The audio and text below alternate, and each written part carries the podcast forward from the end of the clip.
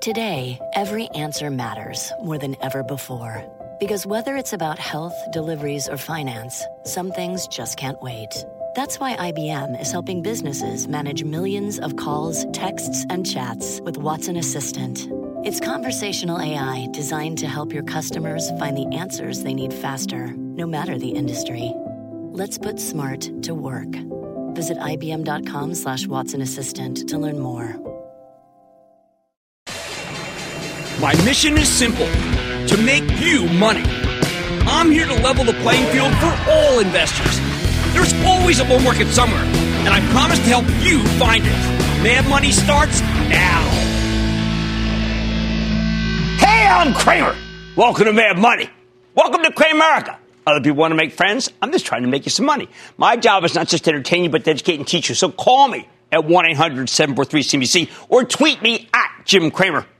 Last night, I warned you, I warned you that even if the Fed gave us what we wanted today, the market still might sell off, at least in part. Sure enough, when Fed Chief Jay Powell announced a quarter-point rate cut, Wall Street's immediate reaction was pure suspicion. Oh, he doesn't have his heart in the rate cut. He's not as worried as he should be. He's being dragged, kicking and screaming to this rate cut because things are weaker overseas, not here. And that's why the averages initially got hammered. Before the market finally came to its senses later in the afternoon, Dow only closing up thirty-six points, S and P advancing zero point zero three percent, NASDAQ declining just zero point one one percent. Look, I get it. The U S economy does have a lot of strength. It does.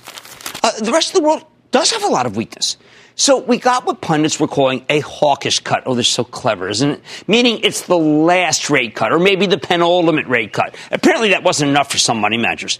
So what do these Uber bulls want that they were so disappointed midday? Well, they wanted to be surprised. They wanted Powell to tell us that he's enthusiastic about easing, and it'll find a way to strong-arm the other Fed officials who voted against the cut. In other words, the bulls wanted Bill Belichick, Fed chief, okay? Uh, let's get this done. Do your job, chairman, who won't let up until he wins. Right on the neck, the juggler, the juggler. Uh, they want Powell to say he has the president's back in the trade war, and he won't allow the economy to falter, and that he's just adjusted for his first half stumbling, and now he's got the rate cut mojo. Yeah, they were hoping for a fist-pumping Fed chief, a fire-breathing Fed chief, a chest-pumping Fed chief. Oh, uh, I, I, I wonder, have these people ever heard Jay Powell speak? I mean, chest-pumping Fed chief. He's a straight-laced, orthodox Fed chief. He's not about talking the market up. I think we're lucky with that he did not go all Jim Mora and say, what's that about rate cuts? Don't talk to me about rate cuts. You kidding me? Rate cuts? I hope we can avoid a recession. So let me tell you what's really going on here. First, the Fed did cut rates because they see very little inflation and looming decline in economic growth courtesy of the trade war. That's good. After the panickers dumped the stock and you saw them, oh, they were in there just throwing you. Steve Lease was asking questions and they're sell, sell, sell, sell, sell, sell, sell, sell. Um, smart buyers did come in then, though, and they did pretty darn well for themselves. Second, the worry Powell expressed, well, it's real. It's not acting. I mean, the industrial economy is already slowing, and given that there will be almost certainly be more tariffs, well, we can expect it to keep decelerating. In other words, he's not asleep at the wheel. He's not asleep at the combine. He may even be cognizant of his surroundings. Third, when the economy gets weaker, Powell will take action again. That's not what the Super Bowls wanted to hear. They were hoping the Fed would take a coordinated approach with the White House in order to offset any pain from the trade war with China. They wanted preemptive action before we get more weakness. Basically, they were hoping Powell would be symmetrical. Late last year, he tightened repeatedly in order to get out ahead of the potential inflation that he saw coming. No one else did. Why can't he approach rate cuts the same way? Well, let me give you another coaching lesson, this time from the late, great Denny Green. Jay Powell, he is who we thought he was. I mean, the Fed hasn't had a symmetrical approach to this stuff in more than forty years. Ever since the Paul Volcker era, they've been more worried about stamping out inflation than preventing economic weakness. Jay Powell's very much fits into that tradition. He's not going to apologize. He's not going to wake up one morning as a totally new person with totally new priorities. So if you were tempted to sell stocks because Powell didn't give you precisely what you want today, well, you need to adjust your expectations. He's a sensible guy. He's a lawyer turned investment banker. I'm pretty sure he doesn't end every Fed meeting by asking everyone to huddle up and break on three with more rate cuts. By the same token, you're not going to see a sly Jay Powell in a hoodie making some snarky comments about how contra President Trump, he doesn't feel like a bonehead. You see when they ask him about, hey, how do you feel like being called a bonehead? Where do they get these guys? If you were expecting him to snipe at the President of the United States, you may have an overactive imagination. The man is a professional, for heaven's sake. He's not like me. How do we put an end to all this craziness? Look, I'm not asking Powell to go full Benjamin Disraeli, never complain, never explain. But he's created a monster with these press conferences. The truth is he doesn't have a lot to say beyond the Fed statement anyway. That's a good thing. He should just release the statement. Otherwise, we're going to keep watching our Fed chief get treated like a gentleman pinata by the press as one reporter after another tries to trip him up. I listened to the questions, and everyone in the press seems to try to get a crack at him. I mean, I, I thought I was waiting for some college reporters, maybe even a high school editor-in-chief, to take a shot at the guy. Uh, why the heck does he do this to himself? Why just sit there and, and call on everyone like a kindergarten teacher? Why would he subject himself to that? I half expected someone to say, I mean, Mister Chairman, when did you stop beating Janet Yellen? Please, Chairman Powell, don't do this to yourself, and don't do it to us. Forget the press conferences. No one's that much of a masochist. Oh, of course, this market speaks with forked tongue.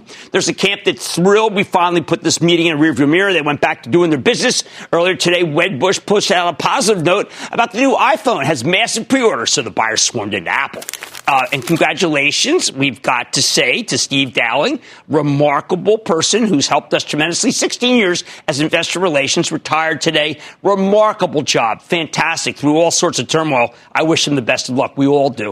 And then we also got other people who are buying the bank stocks because there's a chance Powell's rate cuts may put an end to this artificially inverted yield curve. And at the same time, he's committed to preventing the economy from slipping into a credit-ruining recession. Yet Powell's not planning to slam his foot on the gas pedal. He's just gently tapping it to make sure the economy doesn't slow down too much. And that works for the banks. I love a market that's led by the financials. That's a sign of health. If you only remember one thing from tonight's show, remember that the banks rallied. That's extremely positive. I I think it should carry us through the rest of the week when we probably start the guessing game all over again about the recession, whatever, because Powell's not omnipotent.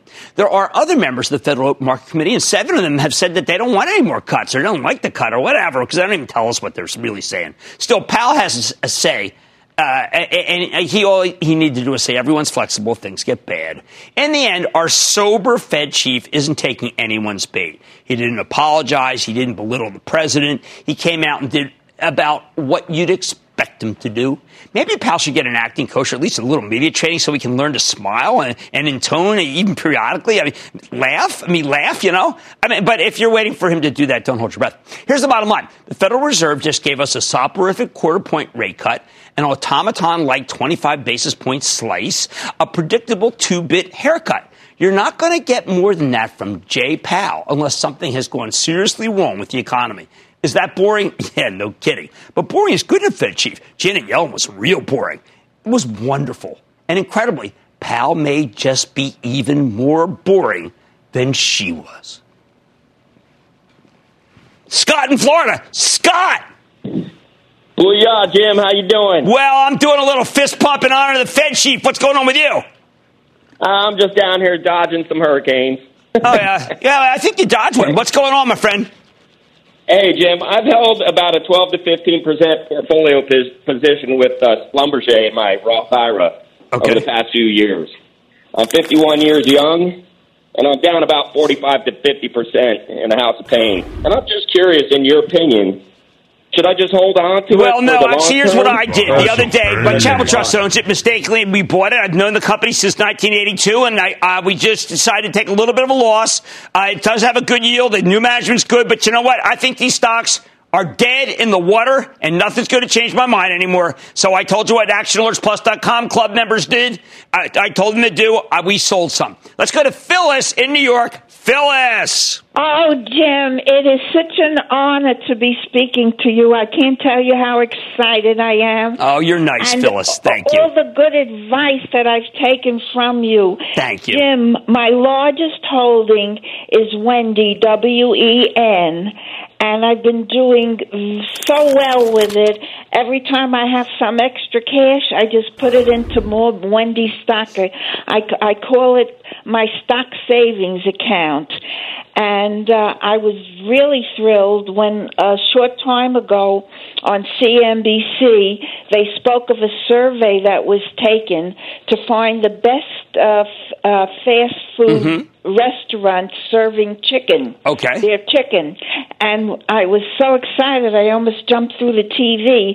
They recorded well, Wendy is number one, but I wasn't surprised because well, I'm also a customer there. Okay, well, let me tell you, I think Wendy's is a great stock with terrific management. I want you to hold on to it. Don't get too, don't put all of your assets in that, but they're really great. And my wife likes the double cheese baconator.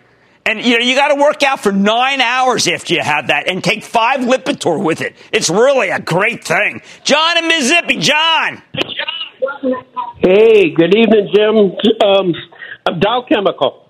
I'm wondering what's going on. Did they overprice well, it, it when they... It, you know, look, it, one of the the numbers are always perpetually too high with Dow Chemical, and it's got a linkage to oil that's not so great. Jim Fitterly's doing a good job, but I got to tell you, that's a tough road to hoe, Dow Chemical. All right, Powell's not taking the bait, people. Call it predictable if you want. Boring even, but that's what he wants it to be. On Mad Tonight, why competition is everything when it comes to Adobe and FedEx. Then I got the C E O of Agco to find out the latest addition to its lineup can sow seeds for profits. And if you're looking to get a real pulse on the overall health of the uh, tech market, there are few companies that are as good as Tech Data to do it. So I'm talking to the C E O. I want you to stick with Cramer. Don't miss a second of Mad Money. Follow at Jim Cramer on Twitter. Have a question? Tweet Cramer. Hashtag Mad Tweets. Send Jim an email to mad money at C N B C dot com or give us a call at one eight hundred seven four three C N B C. Miss something? Head to mad money dot C N B C dot com. What's up, everybody? I'm Graham Bunn. So excited to introduce you to Country Shine, where we're talking all things country music. That's right, and I'm Cameron Irwin, co-host and resident country girl at Tinseltown, here to welcome you to the family. Every Tuesday, we'll update you on the latest in country music, culture, and community. And on Fridays, I'll bring on country musicians and all the biggest names in the game. It's a gathering, and we want you here. You can listen to Country Shine with me, Graham Bunn, for free right here on Spotify.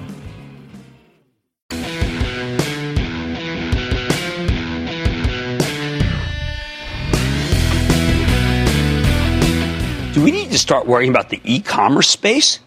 Last night we had uh, not one, uh, but two calls that made you feel like maybe it's getting too tough to be in this business, that it's getting too much com- competition, at least in terms of predicting where the business is going. I mean, I'm talking about FedEx and Adobe. Wow. Now, if you listen to both conference calls after their quarters, you know it's ridiculously unfair for me to lump Adobe in with FedEx. Adobe delivered a generally solid quarter. We had Chandler and Ryan on, the C E O. They just made some missteps in their customer experience management business, especially the parts of the business they got when they acquired Marketo last year. Plus, their bookings were a little light. Consulting services disappointed. Sure, the headline numbers were, were strong, but there were some areas of weakness that prevented the company from raising its forecast. Instead, they trimmed it ever so slightly. While Adobe's arguably the cheapest of the big cap cloud plays, stock sells for nearly twenty-nine times next year's earnings estimates. And it's not like it's an incredible bargain. If management can't address these booking problems by their analyst meeting on November fourth, I think the price earnings multiple might be hard to maintain. Hence why the stock dipped five bucks today, but was down a lot more at one point. So Adobe's basically a healthy company that stumbled on a couple of line items. I think you buy the stock into weakness ahead of that conference. FedEx, on the other hand, this was a total meltdown. Sell, sell, sell, sell. From start to finish, stock fell twenty-two bucks or twelve point nine percent. Sheesh. Why the obliteration? In part, it's because this great company can't predict what will happen to worldwide commerce, seeing as we've got no clarity whatsoever on the trade war with China, which is a big, big place for FedEx business. FedEx C E O, the super smart Fred Smith, was openly bemoaning how tariffs are slowing down the whole global economy, and we're next. Thank heavens Jay's listening. Jay Powell, not, not Jay Leno. I'm not usually confused. Look, I support the trade war. We need to crack down on China's unfair practices. But there's a cost to that, and Smith's not wrong when he points out that, for example, Germany's weak because China's weak. And remember, FedEx is in all these areas. It's a truly international, triumphant company that I'm proud of. That said, FedEx reported a huge shortfall, also slashing its guidance for good measure. And the analysts believe that there was more to do with execution than Smith is willing to admit. There was open rebellion on this conference call, the type of criticism you only hear when the analysts feel that they've been completely completely hosed by management's poor forecasting and definite suboptimal execution. And that's why the stock was pummeled.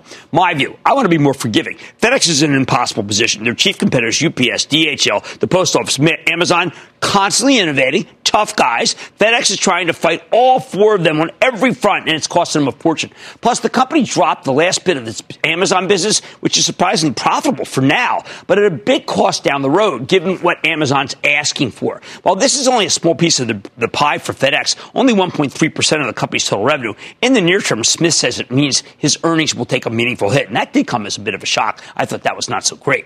When you combine the Amazon surprise, the amount of money FedEx is shelling out for capital expenditures, the higher labor costs experienced in this country, and the company's overall inability to fully integrate its European business and be able to predict anything, you can understand why the analysts were furious.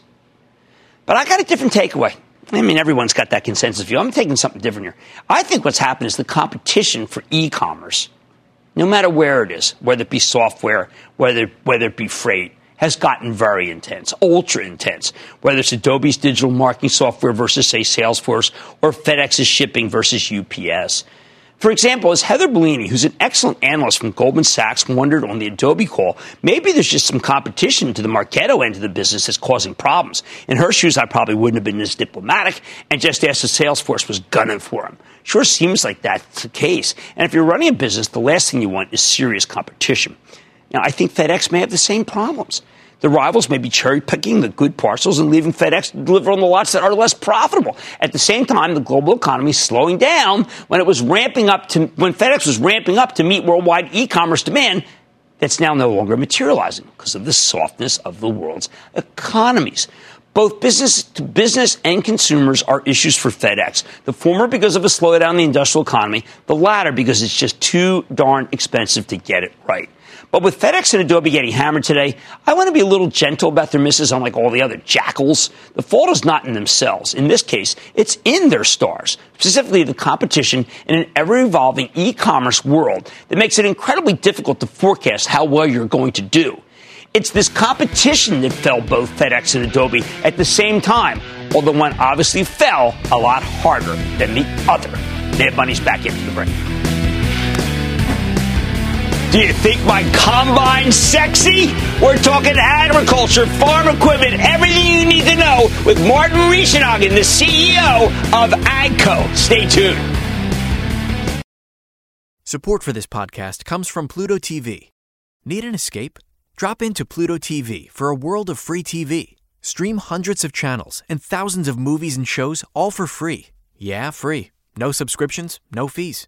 Imagine twenty-four seven channels of Narcos, C S I, Star Trek, Survivor, and everything else from hit movies to binge-worthy T V shows, the latest news, live sports, comedy, and more. What are you waiting for? Download the free Pluto T V app for Android, iPhone, Roku, or Fire T V and start watching now. Pluto T V. Drop in. Watch free. The trade war may have farmers feeling uncertain. But consumers need agriculture as much as investors need returns.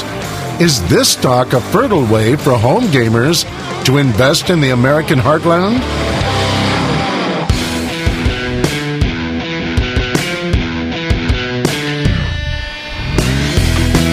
Even though the president for the moment has been de-escalating the trade war rhetoric, we've got a new round of talks with China coming later this week. We also know that it could flare up again at any moment.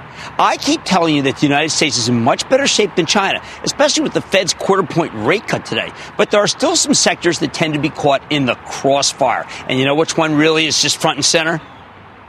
Agriculture. That's why a stock like Deere substantially lagged the S and P five hundred year to date. But some of the ag plays have been able to defy this gravitational pull, like Agco, the big maker of farming equipment, with a stock that's up more than thirty-five percent for the year. How do they do it? Agco's smaller, it's more nimble, and most important, it has a lot less U S exposure, uh, twenty percent of sales versus Deere, more than fifty percent. Yet this company is thriving in a challenged global environment, and we want to know why. So we have invited Martin Rieschenhagen, he's the chairman and C E O of Agco Corp, to come on over. And this time, he's decided to show, not just tell. Bring along some fabulous new hardware. Look at that combine. Mister Rieschenhagen, welcome back to Mad Money. Good to see you, Martin. How are you? Thank you very much. Okay, now, Martin, when... Great job you did with the weather. You control everything. Well, no, I do control it. Well, I do have that uh, magical power. Yes. Now, look at behind me. Is something that is really what people are thinking about right now. They're not really thinking about us. So please, before we even get started, what the heck is this thing? This is a combine harvester, and it, this basically is a little factory on wheels. It's cutting, it's cleaning, it's threshing, it's doing the whole job, and at the end you have a pure corn, the purest one in the industry. No dirt in it, no stones, nothing. Well, okay, so the reason why I, this is emblematic is what I see that you've been doing is you've been reinventing the company. Some of these analysts have been saying, well, you know what, this is just a combination of brands. This is like no other machine, right? Yes, we we had the opportunity. We, Massey Ferguson invented the self-propelled combine years ago, centuries ago, and so we decided to do something completely new and to reinvent the combine because we want to differentiate ourselves, and uh, that is how you can gain market share also in difficult markets like the U S. How much does this cost? About eight hundred fifty thousand dollars. That's all? If you bought it now, I'm, you have a deal for eight hundred thousand dollars. I don't know, man. I could and use one of these. And then I leave it here. That's actually not that expensive. The reason I say that is because if it's a technological marvel, how many machines does this replace? It would replace maybe, I would say, something like four uh, convention, conventional smaller ones. Well, that's incredible. Yeah, yeah. Now, tell me about how things are doing, because you've got a great European presence. Latin America's been going well. Your diversity really does explain how some of these economies are doing better than others. I think this is the advantage, and that is by purpose, that we always wanted to be globally right. diverse. And so that means one market is doing better than the others. And in history, we figured out that always was the case. So Europe is doing slightly better. Uh, South America might come back. Now the U S is suffering a little bit. We are pretty much on schedule in the U S. We are fine. Uh, so uh, we will make our guidance, hopefully. You do have some small Asia Pacific. How's that doing? Uh, well, actually, we lost our... our uh, we, we basically did build uh, tractors, small right. tractors. We We brought to the U S. We had to change that. They come now from South America because of the of the of tariffs, the tariffs. Wow, and so okay. and that did hit us a little bit. So we lost quite some volume in the right. factory, but we uh, we think we can uh, replace that through dom- domestic Chinese. So there's business. An example. You've been in, ingenious, been able to make it so that you still beat your quarters, even though you have a tar- you had a tariff issue. My idea was, let's say, with all the unrest and the uh, kind of disruptive influence you get from all over the world, uh, my idea was to be independent and to fix things we can do on our own and to improve things. So we are pretty much on a, we are very focused on margin improvements. And so uh, that works uh, very well so far. Now, we had uh, Speaker Pelosi on last night. Farmers in each country are cherished. Why is it that there's ever any cyclicality? I mean, can't the government subsidize the farmers if they run into a problem in a trade war? I, I think subsidies in, in general go down. Okay. The American farmers are getting some more subsidies than usual. Normally they only do have crop insurance. Okay. We have a great Secretary of Agriculture, our former governor of Georgia, who knows us. We are in Atlanta, and he does the right things. He's maybe the best guy in the whole administration. He knows that, let's say, trade uh, barriers and tariffs are not perfect. Business likes free trade. And so he is very, very supportive because the American farmers lost most of their corn, beans, pig, and chicken business in China. That's incredible. That's yeah. a huge market. I'm, I'm, I'm almost sure that the president didn't know that so well. You mean it wasn't that fruit? It was that they would react like this. Okay, okay. I think it was a surprise. Maybe, maybe not. I don't know. No, I think it really escalated everything. Yeah, I yeah, think he yeah. didn't think that they would just go right yeah, after. Yeah, yeah. I mean, that was incredible. Now, the whole time that we've been talking, in the years that we've been talking, you always had more faith. The analysts always, now the analysts are coming in. They all yeah, like it. Yeah. But you bought, you, in five years, you went from from ninety-three million shares to seventy-six million shares. You bought the whole time, and it turned out to be... You yeah, gotta I, buy I, it. I bought and earned, of course, also, so to say. I'm close to owning a million, so all included. You own a million, yes, really? Yes. Well, that's you know, selling a lot of these. Yeah. Okay, so let's let's let's just go down in kind of lightning round fashion. How's Russia doing? Russia is okay. Okay. Uh, so the problem with Russia is it has by far more potential than it's really showing. Right. Uh, and and people, let's say. Um, what what what is good is you, you can now own land privately, so right. that means farmers can securitize investments, so that's slightly better, but it's still slow and it's difficult. We have a very good joint venture partner there, so therefore we I think we are growing uh, uh, step by step. Brazil. Brazil is okay, a lot of pressure in the marketplace still, uh, uh, insecurity, uh, the government, farmers are okay. not really confident about the new president so much, while in general I think they support him. Germany. Germany is doing pretty pretty well. Of course, the German farmers are still also, uh, they, they think about Brexit and they think yeah. about, let's say, now the, the new trade agreement the E U does with the Mercosur country, will now product come in, cheap chicken from Mexico and things like that. So they're always a little nervous. So when you talk to a German farmer, he would never tell you, I'm doing very well. So they would always only complain. That's their mindset. Well, look, I don't want to bury the lead. This is a technological marvel. It will probably, I would bet, take share yes. from competitors. Yes. And by the way, these are not metal. No. Okay, they look like they're metal, but they're yeah. new composites that snap right back. And we're, you and I will take this on I ninety-five after. We'll just take a spin. Can we do that? I can tell you the great thing. This thing works fully automatic. So that means you don't have to be an expert anymore. It's user-friendly, and that's what we want it to be. High-tech, but not in a way that you need to be an engineer in order to uh, to operate it. Well, then, I'll, look, I'm going to take it for a spin, maybe without... Even without Caleb, the guy who knows how to use yeah. it, I can do it myself, believe me. All right, that's Martin Rieschenhagen. He's the chairman, president, C E O of Agco, a winner all the way. Mad Money's back after the break. Thank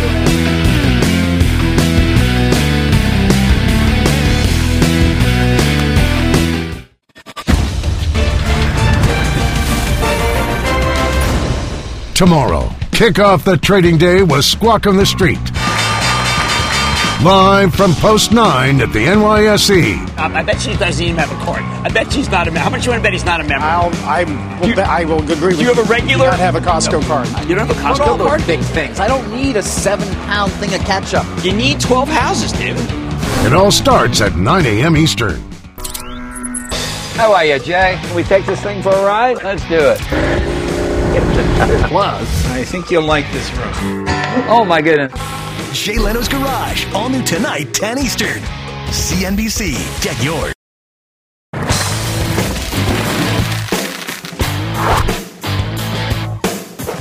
When the Fed gave us that beautiful quarter-point rate cut earlier today, they mentioned that business investment had weakened since their last meeting in July. I've told you this before. Our consumer economy is solid, but our business economy is more, let's call it a mixed bag. For a while now, the bears have been salivating over the idea of a possible corporate investment slowdown, especially slowdown in tech spending, which has been elevated for years. If you're an executive and you think we're headed for a recession, maybe you cut back on your technology budget, protect your margins. But here's the thing. If the bears are right, then how the heck did Tech Data, one of the world's largest wholesale distributors of technology products and services, reports such a fabulous quarter three weeks ago? This company's a gigantic supermarket of technology, certainly with high skills, and their numbers were so incredible that the stock surged nearly sixteen percent. Single session, flying from eighty-one to ninety-five. And now it's at one hundred three. I wouldn't be surprised if it's got more upside. Do not take it from me. Let's dig deeper with Rich Hume. And Rich is the C E O of Tech Data. We've got to find out more about his company's doing. We said, Mister Hume, welcome back to Mad Money. Good to see you. Jim, good to see Have you. Have a seat. Okay, no, let me, having let, me back. Absolutely. Let me ask I you something. I appreciate it. How come, in the midst of all this Sturm und Drang and people saying that we'll probably have a recession, worldwide things doing badly, every geography that you had reported better than expected? How's that possible? Well, I'll tell you, we're, we are privileged to uh, have a very wide and broad portfolio from a couple of dimensions. First, geographic uh, diversity. Second is a product portfolio that bridges from the P C ecosystem to the most sophisticated data centers. And third, we have one hundred twenty-five thousand customers, mostly concentrated towards S M B. Right. So we find that to be a really good market right now. Now, the small and medium-sized business typically should be more worried than they are. But it seems like that they're spending, uh, maybe because uh, you know, when I go on your website, you do you have good prices. Yeah.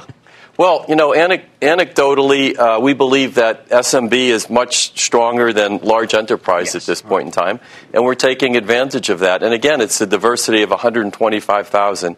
And, oh, by the way, in tech, something is always hot. Right. So, you know, we have a flexible sales force that's able to move to where the demand is quite quickly and take advantage of that. But I mean, I don't know about maybe everything's hot. You call out software, services, networking, hyper-converged technology, P C, security. These are all good. How's yeah. that? That's not bad. No, that's right. Uh, so we, we're, we're, again, privileged to represent the best of the best in our portfolio. So we have excellent vendor relationships. Mm-hmm. And even within those big categories, something is hot. So the categories are large enough and the portfolio is large enough to take advantage. Sometimes, Rich, I think that you're the only one that has conviction. You were in there buying stock the whole time. People were fretting. You were buying. Oh, we're very confident in our company and where we're going. So, yes, uh, we, we like our future and we like what we see. So, uh, you know, our board authorized starting uh, last October over uh, three different authorizations, about a half a billion dollars, and we've actually acquired back two hundred seventy-five million dollars at the close of our last quarter. So we like our stock. Well, you should, and I think that what happens, people should understand, when you buy back stock as aggressively as you have, when you get good news, you see what happens. You get that spike. Now, you're doing a lot of things right. You're investing next-generation investments, strengthened end-to-end portfolio, transfer to digital, optimizing global footprint. How do these turn into higher earnings per share? So, Jim, it's our point of view that digital transformation is the big market mover, and it will go. We're in the second or third inning here. This is going to go for a decade, right? And, oh, by the way, When you when you when you back it with five G in the future, it really is going to go to a new and different level. So there's great opportunities there. But, you know, we're very focused on cloud, uh, analytics, IoT, mm-hmm. security and services. And we believe that those are the growth areas for the future uh, moving forward. Now, I want people to understand when you have all the, you know, one hundred thousand clients, it isn't like you can this. You're not Best Buy. You don't go and look up for something, a chip. Uh, you, you don't go and find a Western Digital chip for the individual, right? I mean, I want people to understand that. Right. This is much more high level. Absolutely. So, you know, we uh, uh, participate with our business partners in the most uh, uh, complex data center deployments. So we can go all the way from the P C ecosystem all the way up to the cloud, the hybrid cloud, and all of the new technologies uh, within the data center. Now, you also talked about Huawei. I mean, you have some representation with Huawei. I think it's chiefly Europe, I guess, but it sounds like that it, things are okay. When I listen, when someone mentions Huawei, my ears perk up. I say, okay, we're going to hear that this is the, the destruction of all capitalism. But you just kind of treat it as like business as usual. Yeah, so we uh, represent Huawei in Europe, and we're, uh, we focus on their mobility portfolio. And if you go take a look at the uh, the results in Europe, Huawei is quite a participant in the in the in the mobile uh, cell phone space. Yeah, it seems like that uh, the ideologically uh, Huawei's an enemy here, but in Europe, I mean, you have Huawei; they're actually taking share from Nokia and Ericsson. The Europeans seem to be a little agnostic about where they buy something. It seems that way. Uh, you know, the demand remains strong for uh, that mobility in total in Europe, and that's uh, a piece of it for sure. So what do you think? You, you must be listening. You hear the same downbeat stuff I have, recession, people worried. You look at your order book every day. It is broader than almost any other company. You're just not seeing that, are you? No. You know, we on the average uh, ship and bill about one hundred fifty million dollars each working day. And so, again, you know, we move to where the demand is, and we are blessed to have a very broad portfolio. So we have the opportunity of really moving to where the demand is in the market. All right, one last question. How do you ship your stuff to your clients? Because I'll tell you where I'm going with this. You use uh, what kind of shipping company? So uh, we use a, a variety of shipping right. companies. And, you know, our, our supply chain is very efficient. We'll right. even do a lot of drop ships from our vendor okay. to our, our business partner right to the end users. Okay, it's important because I listened to FedEx last night. And I kind of wanted to slip my wrist. It was so downbeat. But you make me feel like, and this is something I've talked about on the show, that maybe before you jump to the conclusion that things are bad, you should look at how Tech Data is doing, because you have a very big panoply of everything. Yep. We just keep focused on uh, our strategy and our execution, and we see lots of good opportunities in the market. I wish you were a coach in the N F L. I'd be betting with your team. That's Rich Hume, C E O of Tech Data. They did everything right, and they believed in themselves, and therefore they made a lot of money for shareholders. Mad Money's back in for the break.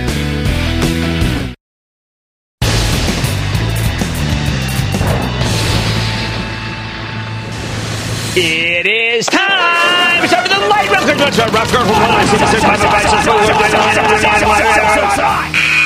then the light rounds over. Are you ready, Ski Daddy? The light round. Let's start with Bill in New York. Bill. Hi, Jim. How's it going? I am doing well. How about you? Doing well. Uh, my question has to do with Trade Desk. Uh, it's down thirty percent from its July high. This week it's been trading sideways mostly. Um, would you recommend trimming, sitting tight, or getting the heck out? And what was the stock? I didn't. Trade Desk. Oh, I think Trade Desk is oversold. I mean, remember, this is one of those stocks, part of this whole cohort that people have been giving up on. I haven't given up on it, but you have to understand, it is very volatile. Let's go to Chuck in Arizona. Chuck. Hey, uh, greetings, Doctor Kramer. This is Good Luck Chuck from Phoenix. Uh, how about some thunder to go with the lightning round today? Thunder. Oh, oh, wait, wait, you know. uh, okay.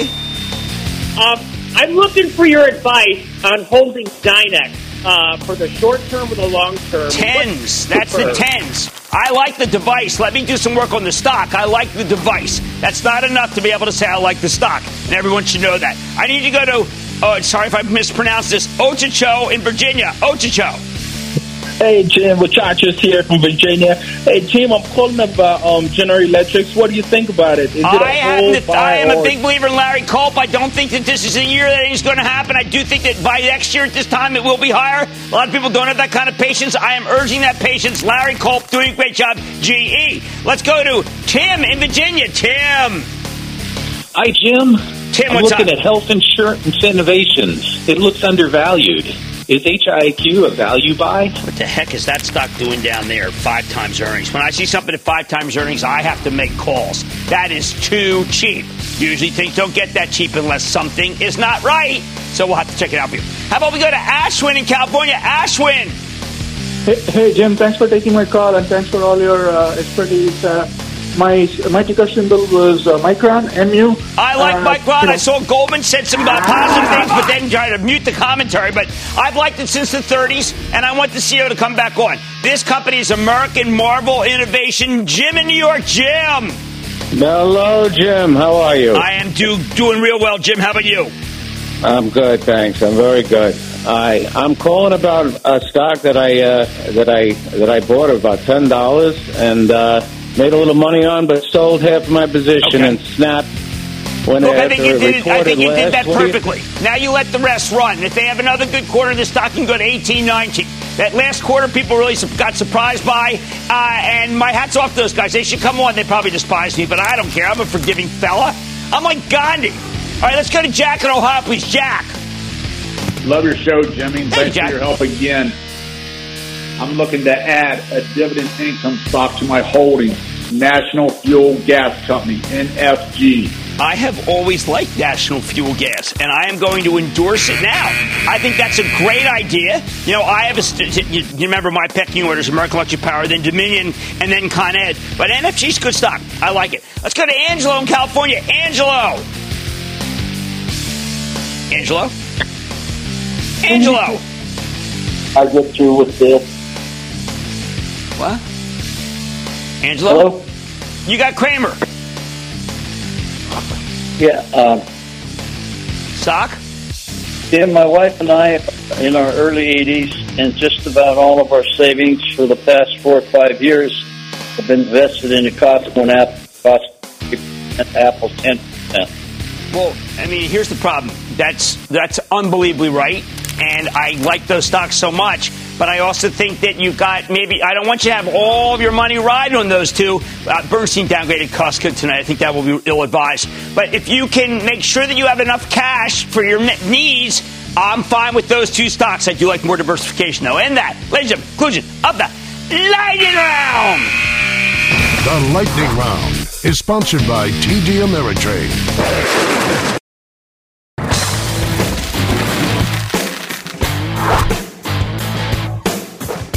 I know when it's safe to start circling back to a formerly red-hot group that's gotten very, very cold.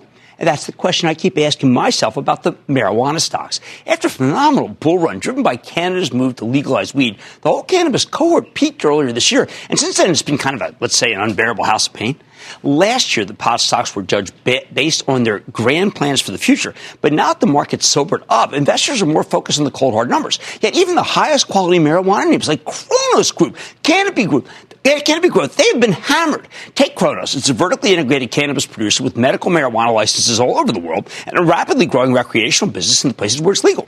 Thanks to a one point eight billion dollars billion dollar investment from Altria, Cronos has a massive war chest, second only to cannabis, which means they're in a great position to take market share. And the company's latest quarter was good as robust top and bottom line beat, but it's profit. But at the end of the day, this is still a super expensive stock that's in the early stages of the growth story, which is why I think it keeps falling like the rest of the group, down from twenty-five in March to just under eleven today. So let's take a closer look with Mike Gorenstein. He's the chairman, president, and C E O of Cronos Group to get a better read on what lies ahead for the company, specifically for the cannabis industry and for his company, of course. Michael, good to see you, sir. Hey, how are you? Have a seat. Great. All right, so your first time on, give me a state of the state here because, look, you've got the best brand name. This is the most recognizable brand name. You've got a secular tailwind. At the same time, there's vaping. At the same time, there seems to be uh, a lot too much hot money got in the stocks. Give me your overarching formula, and then we can get a sense of where you're going. Sure. So, uh, Cronos, we're, we're differentiated. We are category agnostic, but cannabinoid specific. Okay. And, you know, while most companies really historically have been focusing on supply, we, we focus on innovation and, and the consumer. And so when we think of supply chain, we really look at partnering with experts, uh, other farmers, to source ingredients. But then we can make products like these that, you know, really differentiate with the consumer. So this is an asset-light situation. You're not trying to grow as much pot as possible. That's right. We, we follow the same model that's made companies in the consumer packaged goods industries successful and, and pharmaceuticals, focusing really on I P and brands. Okay. Now, you also made a commitment to vaping. I don't know. I mean, vaping was around for ages, and then suddenly I think the Juul guys have made it so that vaping's become controversial. Where do you think we're going with that? Well, I think you know I think that there's certainly differences between the nicotine vaping space and the cannabis uh, vaping space. So we, we're looking at, uh, when we segment the consumer need state, we're looking at specific occasions. And you know, we're looking at an upcoming launch in Canada. What we've been doing you know, over the last few months uh, is really leveraging work for about six years that's been done in Israel okay. with Cronos Device Labs, and actually focusing on you know, safety, quality, what the ingredients are. Uh, our, our brand will launch under first is spinach, which okay. you know, we, we picked the name because we want to make sure it was, you know, we're being very responsible. Uh, and, you know, well, not attractive to children. Kids don't like spinach. But have vape sales been affected in the last few weeks?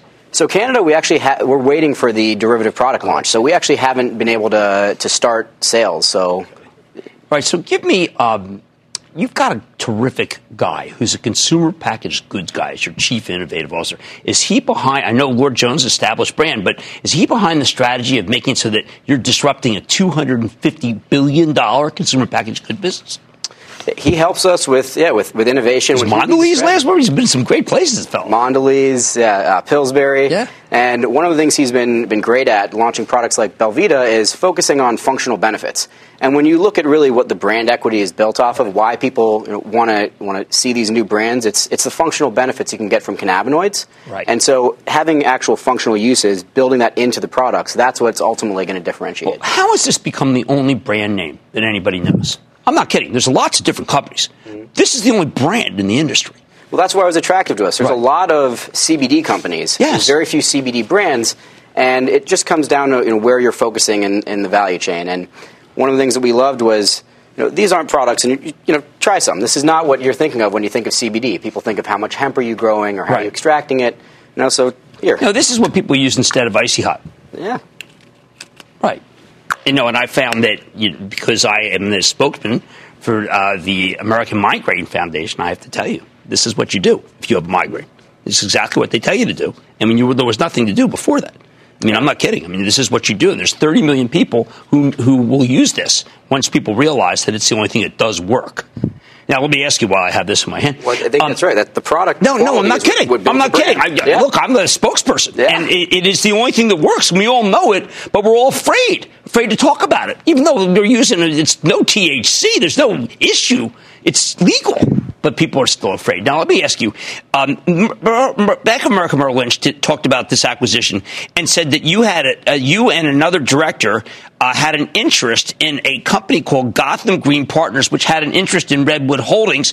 Now, how do you know that that's a, an even deal for Cronos versus this company if you have a stake in it? Sure. So Gotham Green's uh, it's now the largest cannabis venture fund. It's a fund that one of the other directors and I, Jason Adler, started. Okay. Uh, and you know, we, as we disclosed, we went through the, you know, everything by the book. So mm-hmm. we actually created a independent uh, special committee of directors okay. uh, who led the negotiations, diligence, and made the decision. So they didn't our, want stock though, because I know you gave you, know, you gave them cash. I would have taken stock in Cronos. There's there's some stock given. We're pretty focused on, on dilution. You know, we especially with okay. the levels we look at. We you know we wanted enough that we can incentivize the founder. It's an amazing team, right. and we want them to be in the same vested position. Uh, but one of the advantages we have is that our currency uh, is primarily cash and being able right. to use that currency. Well, speaking of cash, how's Altria? Are they happy? They're good uh, advisors because they've been through every single war. I mean, you know, you talk about this being controversial. It's not. But what they do is, how are they helpful? Oh, they're extremely helpful. Yeah. It's, you know, we're, we're a young company that's focused on innovation, right. focused on brands. And what we're trying to do is take a, a industry with a regulated crop, certainly controversial, and right. turn that into you know, a, a global industry. And when we met with Altria, what we saw is this is the company that for over one hundred years has also taken a regulated crop. Right. And they've become a manufacturing, distribution, and, and brand powerhouse. And being able to take our inputs, our I P, and plug that into that machine is is really exciting. Well, look, I got to congratulate you as I get my stuff off. You've done a terrific job, and I know that the whole industry's been hurting, but that doesn't mean that there won't be a comeback someday, and what will lead it are brands, and you do have the best. Thank you, hey, Martin. Thank, thank you. you so much.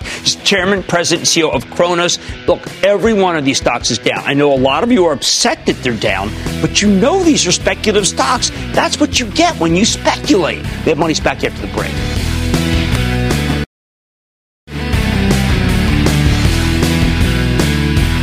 When the Dow was down two hundred, I went on Twitter and said, let them panic, let them sell. You got to do some buying. And you know what?